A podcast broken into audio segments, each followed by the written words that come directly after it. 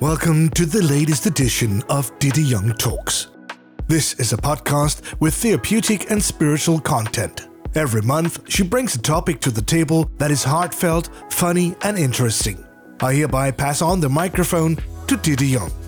Welcome to um, today's podcast. And what is new in uh, the Didi Young Talks series is that it's now it is in English, which is different. And you might ask yourself why. And it's very simple, because uh, you have become international um, through various reasons.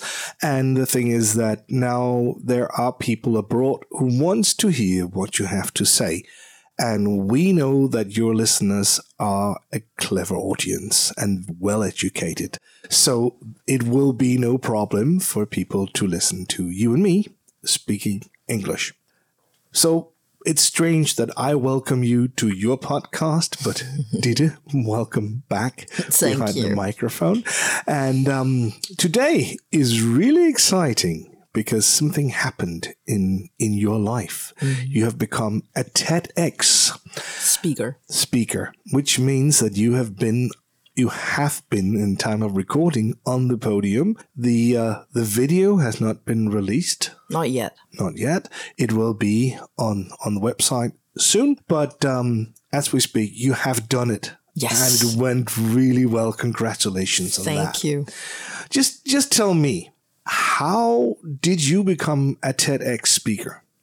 Well, I auditioned for them, I think it was three years ago, just before the COVID pandemic. And the topic was my disabled son. And then after the, the pandemic and the country opened up, they held it in Copenhagen, Denmark. And the title was Science. And TED, TEDx and I was very um, aligned and agreed that I didn't fit in there. And then in a city called Odense in Funen, Denmark, in May twenty twenty-two, that was a month ago now, the, the title was Disabilities, or it was Reactive. And the two other speakers was disabled. And then they saw me fit in, and they called me one night and said, "Hey, do you want to join TEDx this year?" And I was like, "Oh, are you serious?" Of course. And then it started. That sounds like an exciting thing for you. I mean, it's not like everybody gets to be a TEDx speaker. I mean, I can call them up and say, "Hey, I want to talk on your show." It's like thirty million. So were you nervous, excited, uh, or a bit of both? Both. I was very... Uh I was very excited when they asked me, and then I had to do a manuscript and send it to the, the headquarters, and they had to rewrite some of it because there are so many different uh, restricted rules when it's out internationally with trademarks, things you can't say. You have to make a speech in exactly sixteen minutes. Um, you can you can make it in eighteen, but sixteen minutes is max. Um, and then we locked my manuscript five days prior to the event, and there were no teleprompter, no help at all. I had to memorize eighteen minutes speech. So I was nervous about that. And for people who are used to doing the teleprompter version, and for people who don't know what teleprompters is, is that it's a screen. Mm. So on T V, when you see somebody reading the news, it looks like they're looking at the, the camera. But in, in real life, they're looking at a screen, which is projecting the, the text, so mm. they know what to say, so they which read. would make it a lot easier. It would. um, but learning sixteen minutes, it's seven pages of, of text. It is. Um, in a virtual document. And you, you just try and go three minutes back home if you want to test yourself and, mm. and see if you can make it through three minutes. I think sixteen is really impressive, not having the manuscript written Thank on you. your hand or, or, or anywhere. And it would have been a lot easier if I could have done it like um, from my son. The whole uh, speech was about my disabled son and what he taught me. It would have been easier if I had a speech about he was born and then this happened, this happened, and this happened. But I I uh, shifted through times, um, the time zone and what happened in his life, because I had to give the audience advice. To me, it was very important not just to tell my story and how difficult it's been and wonderful it's been as well, but what can they learn from it?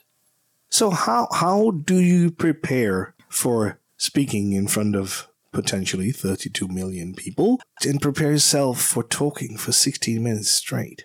Well, it's not the talking in front of people or the thirty-two millions that I was mostly afraid of. It was memorizing it. Um, because I live uh, or my job is, you know, doing speeches about other things. I'm pretty calm when I'm standing on a stage, but memorizing things and talking about my son that's so private and vulnerable, uh, that was difficult to me. So in the beginning, I uh, I had to memorize each word, uh, so it sounded very monotonous.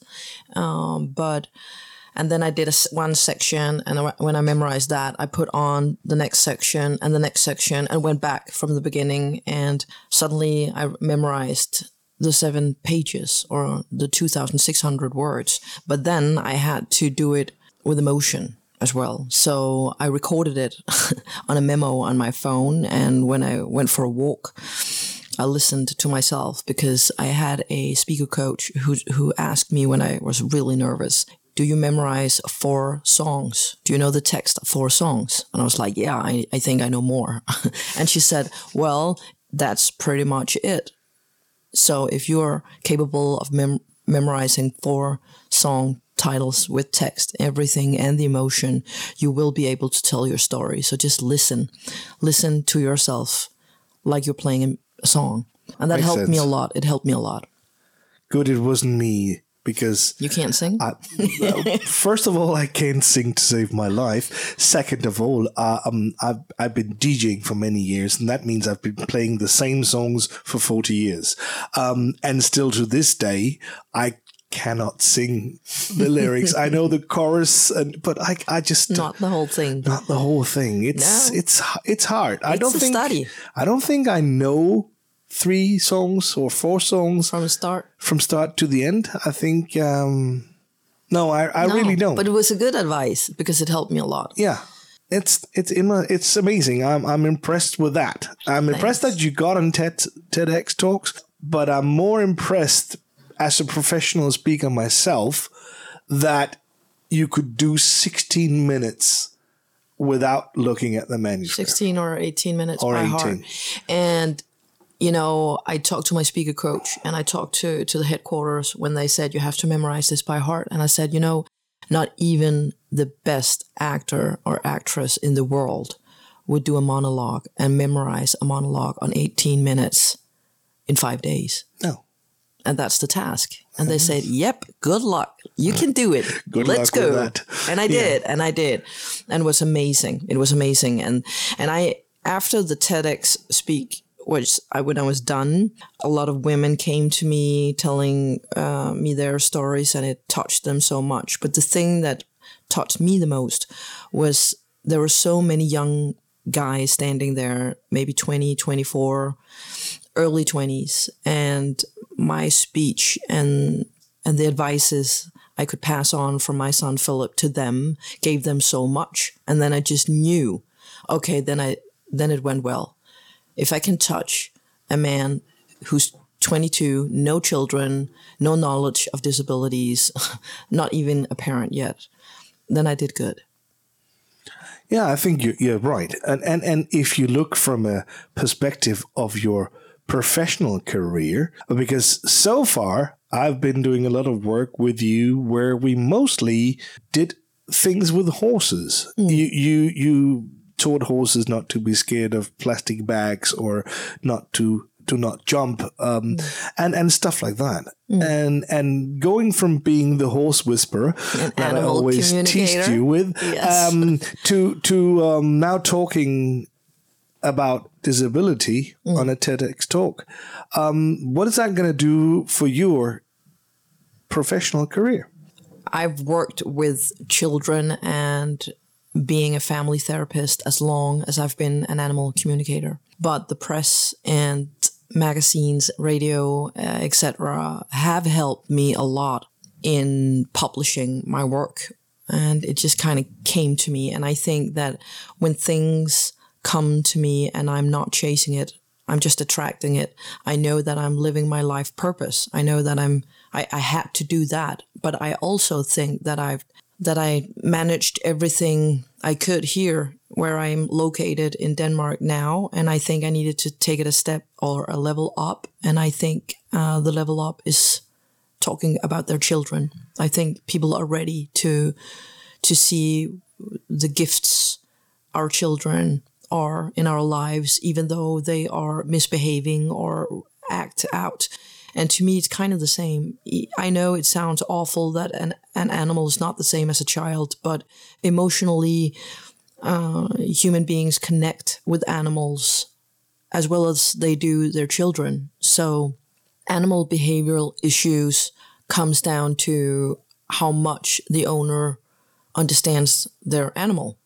And to me, as a therapist, it's the same. How the child acts out come down to if they're being understood at home.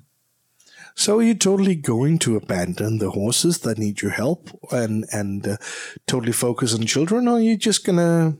I'm gonna be open for both, but of course, doing that career change now requires my focus. So, of course, I'm open for helping animals as always, also here where I live. But I also have to be open for new things to come, and I have to make room for them to come.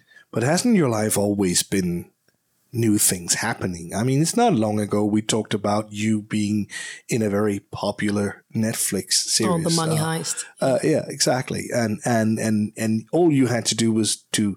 to teach a dog, dog a few tricks, and all of a sudden you're you're actually in the feature.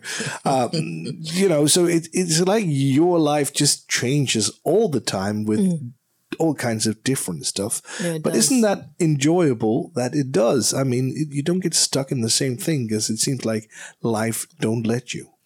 Uh, it's a privilege, and it's hard, and it's stressful uh, as well, because I need to be very fast, and I have to be prepared all the time for the changes in my life, and that can be stressful. I also have a huge team behind me with my web shop, my website, the marketing uh, company, uh, the press, Um, and they need to change with me. So I'm stressing them out as well. Every single time I'm telling them, well, I just got asked if I want to do this, or I just got this idea. But it's a privilege.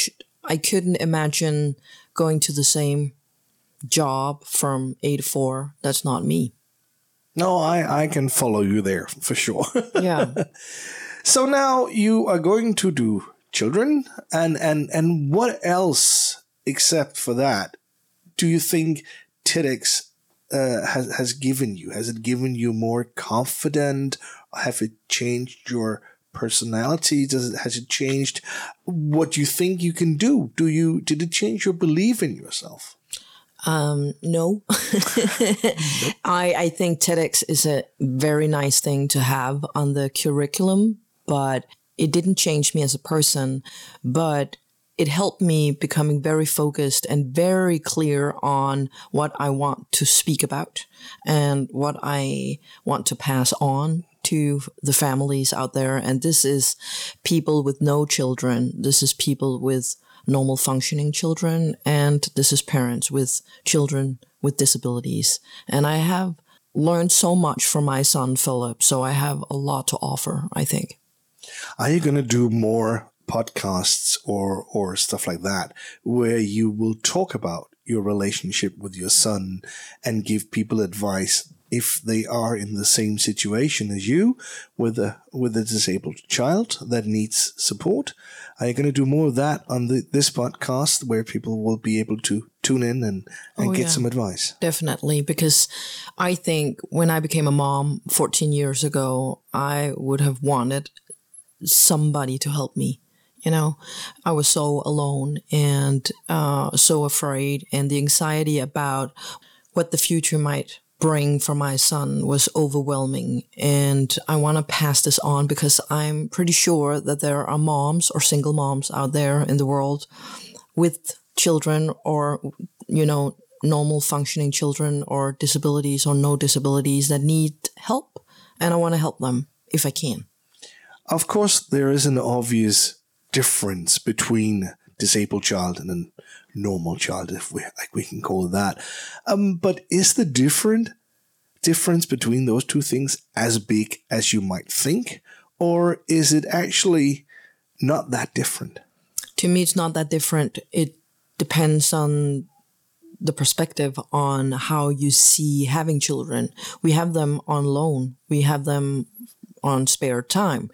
We forget about that because regardless if the child have disabilities or not, it's hard becoming a parent, you know. With a normal functioning child, it requires your attention and food and drinks and no sleep or a lot of sleep or sick days. And uh, I think some parents can forget why they got them to, to begin with, you know. So enjoy them. They are wonderful gifts. Also when they misbehave or, or when they act out or have difficulties with friends or in school, there are gifts in that.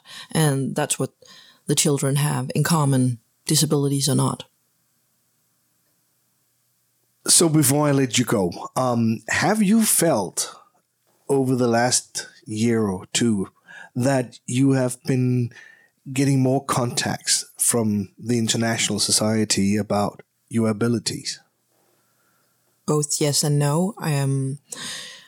I have a lot of international clients, but I think I think the seriosity of how they see my work is getting more and more serious. Um, and I think that most people that have followed me for many, many years, like twenty-three years, are very proud. They tell me they're proud of what I have succeeded with, starting out as a, just an animal communicator. And I have also chosen the media very thoroughly. So I never said yes to, you know, comedian series on T V, but always the news or documentary. And I, I have been c- contacted more from the U S lately, but it's not like I can't keep up with it yet. No, but I'm sure that will change once the, the TEDx talks comes out. Uh, how can can your fans and your audience uh, help you get the word out? Because now you and I are speaking English, um, and we do that for a reason. We do that for people around the world to be able to follow you. But um, how will will your audience help you get the word out that there is this podcast series that you might learn a few things from? Uh, by sharing it, reposting it, sharing it, click on it, like it. You know, when it's out on YouTube, when it's out on TED, share it. Share my son's story. And you know, when, when will it will be spread out, of course. Um, I hope there are more people that are able to get my help. With those words, again, congratulations on your TEDx Thank Talks. You. I can't wait to see you do sixteen minutes without the manuscript. Um, and we will talk again. Oh, yeah. Thank you. Thank you. Thank you for listening. You are able to learn more about Didi Young's interesting work on Didi Young dot com or other social media platforms such as Instagram, Facebook, YouTube, and TikTok.